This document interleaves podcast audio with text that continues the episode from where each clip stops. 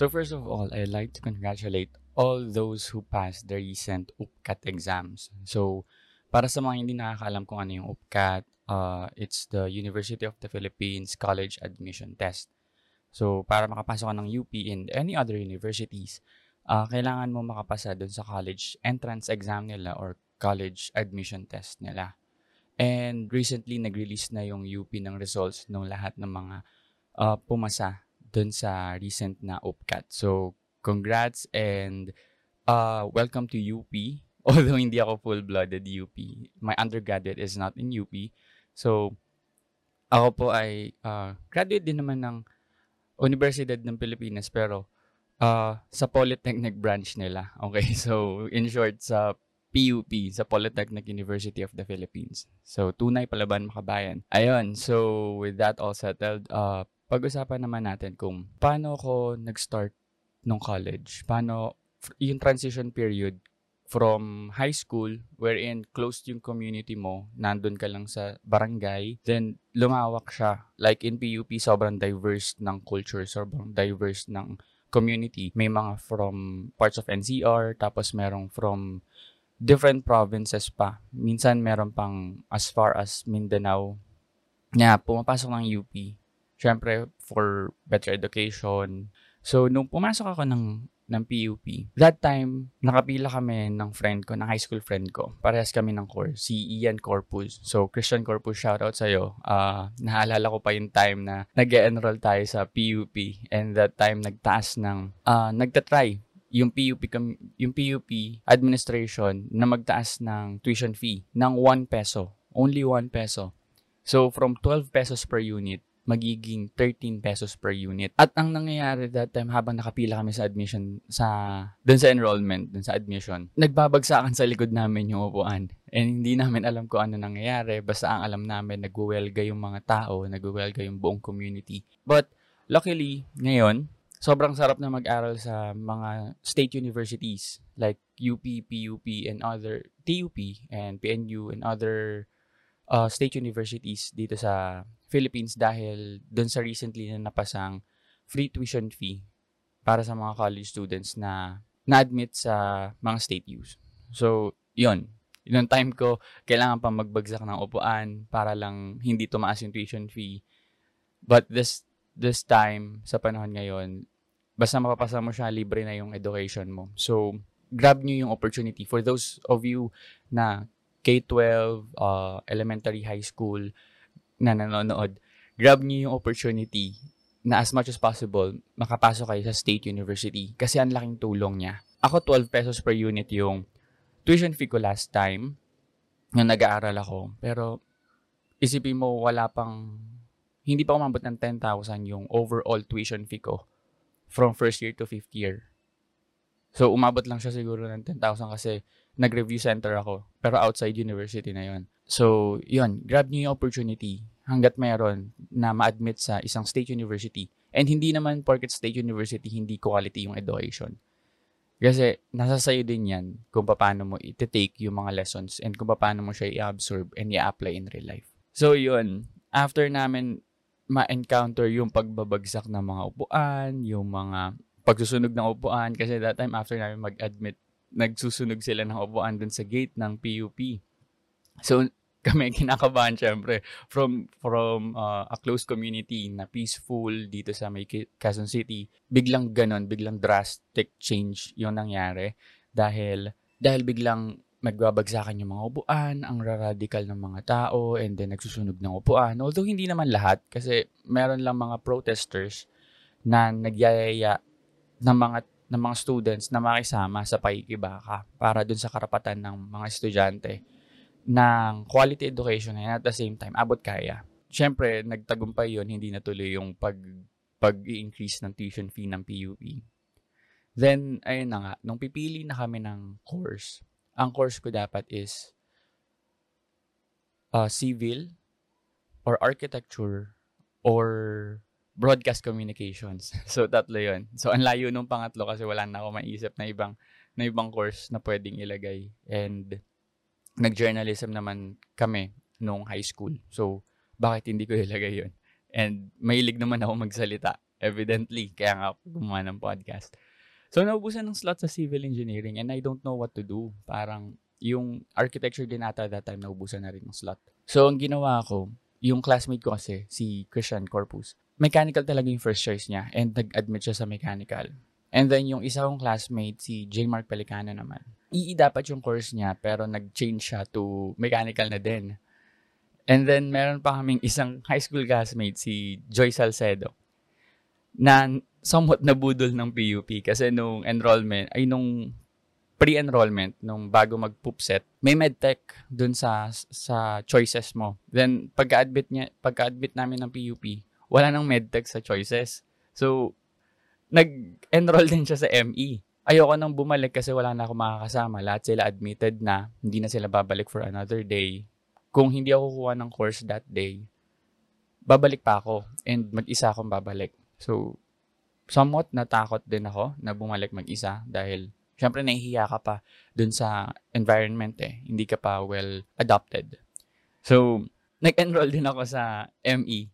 And then na-admit din ako sa ME. So, apat kami na high school classmates, magkakaklase kami ng high school, na nag na pumasok sa ME ng PUP at the same time. So, may mga kilala na ako. Although magkakaiba kami ng block, ang, ang naging magka-block lang si J. Mark at saka si Joyce. So yun, yun yung kwentong kung bakit ako nauwi sa mechanical engineering. Pero uh, unti-unti naman uh, I fell in love with the with the course kasi ang ganda ng ang ganda ng concept ng mechanical engineering and then ang ganda ng principles, tapos yung ideas, tapos yung mga subjects na enjoy ko na din. And then yung Siyempre, yung trabaho in the future, pwede kang maging design engineer, pwede kang maging manufacturing engineer, power plant engineer, HVAC engineer, uh, facilities engineer, and many more. So, later on, yun naman yung bottom line eh, kung bakit tayo nag-take ng course sa college para magkaroon ng uh, secure secure slots or secure uh, field in the future. So, if architecture ka, pwede kang mag uh, residential design, uh, industrial design, uh, public works, public planning, mga ganon. So, sinisecure mo na yung kung ano yung field na pwede mong pasukin sa pamamagitan ng college. And hindi lang naman yun yung facet kung saan pwede natin, kung saan pwede tayo makapag-specialize sa work in the future mahirap din yung buhay ng isang college student na from QC papunta ng Manila every day tapos mas mahal pa nga kadalasan yung inaabot ng allowance ko kaysa dun sa tuition ki- sa tuition fee ko for that semester. So pinipilit ko talaga na huwag magkaroon ng bagsak. First sem, okay pa. Second sem, nung medyo may mga, ano na, may mga mathematics na na mahirap. Siyempre, struggle, pero kailangan pilitin na wag, wag kang mag-fail dun sa mga subjects na yon. Third year, fourth year, fifth year, dun na yung mga major subjects. And then medyo talagang humihirap na yung requirements and at the same time, humihirap na yung subject. Yung mga principles ng subject, lahat meron ng calculus, lahat meron ng uh, mga principles from previous subjects. So, halo-halo na kaya kung hindi polido yung subjects mo na nakaraan, medyo maguguluhan kayo na understanding the future subjects. So, ayun, pipilitin mo talaga na wag i-fail yung subject kasi sayang yung taon or sayang yung summer class na ipapasok mo kasi that time per month, I think 4,000 yung yung allowance ko and I have to budget it sa pamasahe, sa pagkain ko for a month. So, mahi, mahirap in somewhat kasi syempre, hindi lang naman ako yung uh, nag-aaral that time, pati kapatid ko nag-aaral and nagsabay pa kami mag-college. So, talagang pinipilit ko na huwag magkabagsak unfortunately, nung fifth year, patapos na ako, uh, last sem na, second sem of fifth year ng uh, school year 2014-2015, nagkaroon ako ng incomplete. Hindi siya bagsak, technically, incomplete, but ayaw kaming incomplete nung professor. Uh, hindi na siya professor ngayon sa PUP, may may ibang sigurong conflict kaya hindi siya naging professor. But tatlo kami na hindi graduate on time. Medyo nakakalungkot kasi sayang yung taon, yung ibang classmates, majority of my classmates And majority of the batch, pati yung tatlong, tatlong high school classmates ko, nakapag-date na ng board exam. So ako, na-delay ako for one sem. Then, nakagraduate kami nung mga blockmates ko na na-incomplete din ng December 2015. Then, instead of September board exams, nakapag-take na kami ng board exams ng March 2016. So, if medyo sensitive ka sa time, sa time, medyo nakaka-anxious siya kasi yung lahat ng kaklase mo nag-work na that time, ikaw nag magte-take pa din ng board exam. Nakaka-anxious lang that time. But parang na-realize ko na hindi, wag mo na lang siyang i-take as pressure. But i-take mo as opportunity.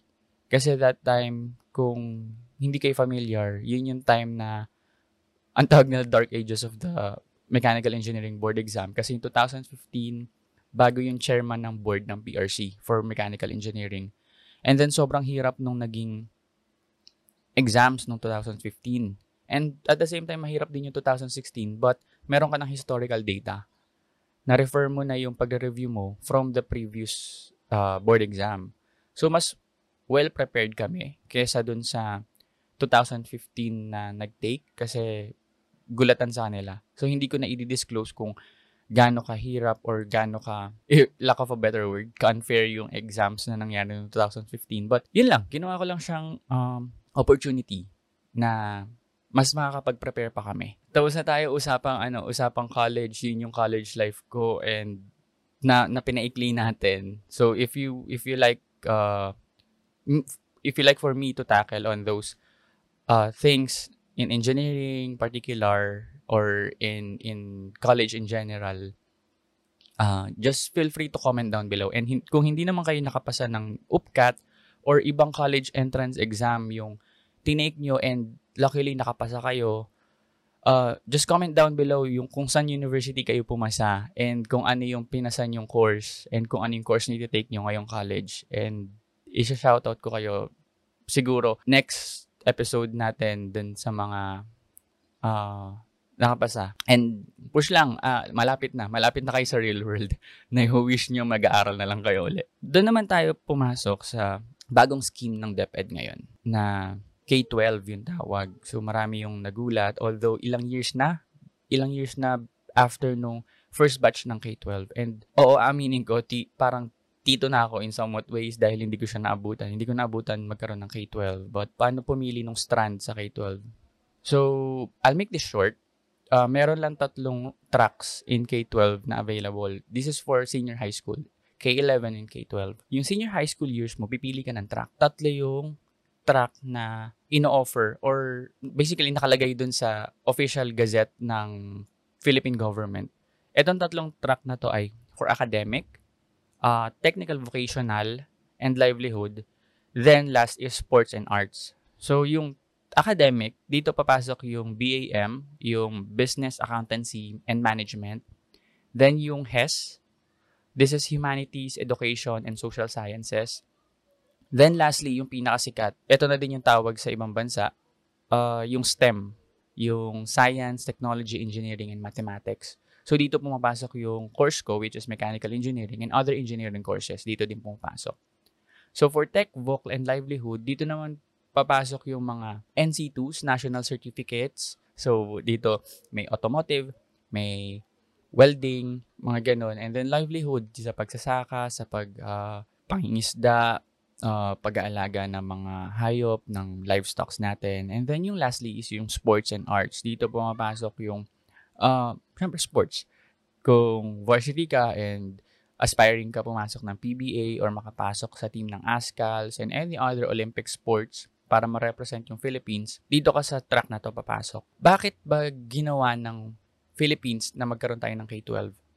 Actually, uh, tayo lang sa buong Asia yung wala pang senior high school.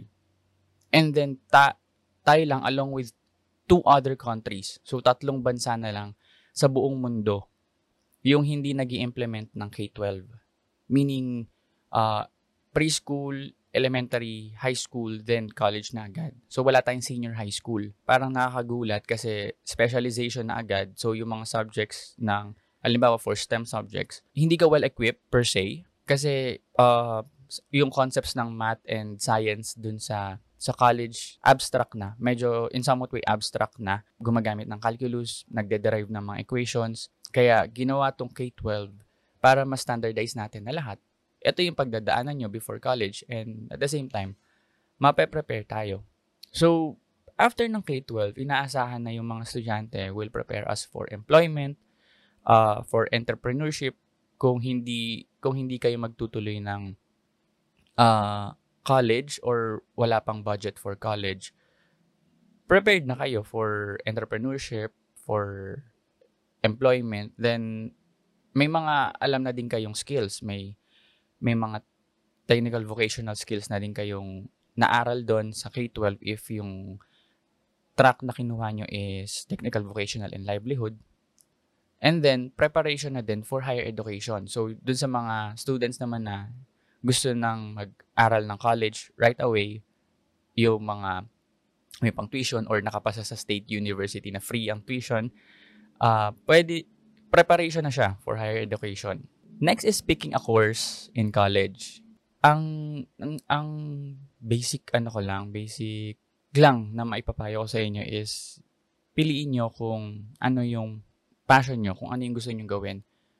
Kasi pag pinili nyo kung ano yung gusto ng ibang tao, hindi naman sila yung mag-aaral nun. So, ikaw lang yung mahihirapan. Pinapahirapan mo lang yung sarili mo. Like for example, gusto ng mom mo or gusto ng dad mo, mag-take ka ng law. Pero ang gusto mo is mag-sports and sobrang galing mo naman talaga sa sports. Or gusto mo mag-engineering kasi magal- mahilig ka sa math, hindi ka mahilig sa uh, critical thinking and memorizations and uh, public speaking. Kasi yun yung basic uh, basic skills na need mo for law.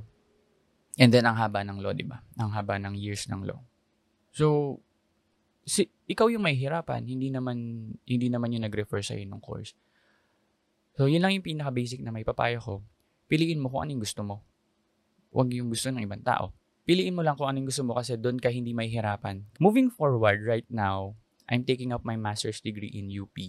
So, kaya ako nasabi kanina na half-blooded UP ako kasi yung master's degree ko, tinitake ko ngayon sa UP. And my master's degree in UP is energy engineering. So, if you are considering taking up master's degree uh, in the future or naisip niyo pa lang, pinaplano niyo pa lang siya, uh, my friend and my brother, uh, Dr. Mike C, he has a PhD in in Tokyo. Hindi ko alam yung particular course. Sorry, Doc. Hindi ko alam yung particular course na tinake mo. But he took his PhD sa Tokyo. Uh, he has a video about what to consider before taking up a master's degree. Uh, and I'll post the link kung gusto nyong ma-enlighten or magkaroon ng idea kung ano yung mga things to consider bago kayo mag-master's degree, bago kayo mag-enroll for a master's degree, panoorin niyo yung, ano, yung explanation niya about what things to consider. For me, ang pagtitake ng master's degree is simply to diversify or to specialize.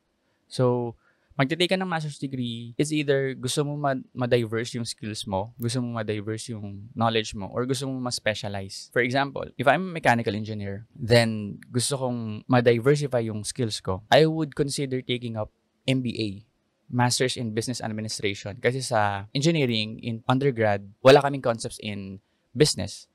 And then, kung dadalin ko na in management yung mga skills ko, handling people, mga ganun, uh, I'll consider taking up MBA para yung skill set ko or yung knowledge ko ma-diversify. Parang ganun. So, nagtatouch na siya ng two concepts in business and in engineering. So, next is to specialize. In specializing naman, uh, you'll narrow your broad subject. Halimbawa, for uh, architecture, maraming marami silang pwedeng i-design, pwedeng residential, pwedeng landscape, pwedeng uh, urban planning, pwedeng mga industrial or commercial zones.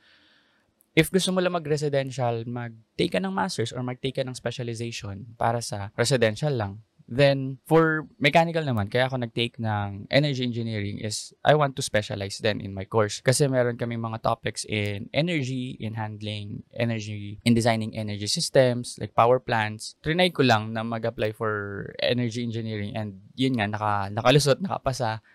Uh, this is for specialization. So, mag-specialize na ako in um, managing, optimizing, and utilizing energy energy sources and energy systems. And then for the heart of the video, if, uh, if you happen to get to this part, thank you so much. And if you like the video, please consider liking also the page, the Facebook page, and the YouTube channel as well. Kasi dito ako nagpo-post ng mga videos ko about sa mga topics na sinishare ko sa inyo. So for the heart, your future will be dictated by the experiences that you acquire along the way.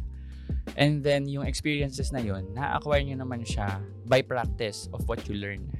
So, yung na-learn nyo naman ng mga topics is uh, slow, solely based on yourself lang. Kung ano yung mga gusto nyo i-learn, malalearn nyo yan. And kung ano yung mga ayaw nyo, somewhat hindi nyo siya pupuntahan eh, hindi nyo siya aralin.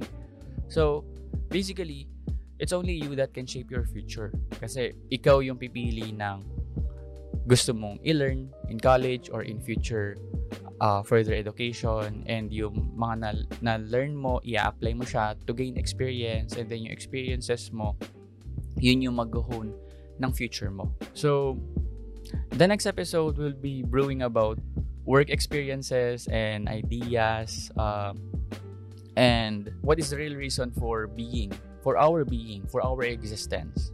So, this is uh, what's brewing with Lao, and this is the topic of uh, education. So, I hope that na marami kayong nalaman and marami kayong natutunan na insight sa akin although may mga parts na kalokohan lang and may mga parts na life ko lang yung yung sinishare ko sa inyo but uh, thank you and see you on the next brewing session. Lao out.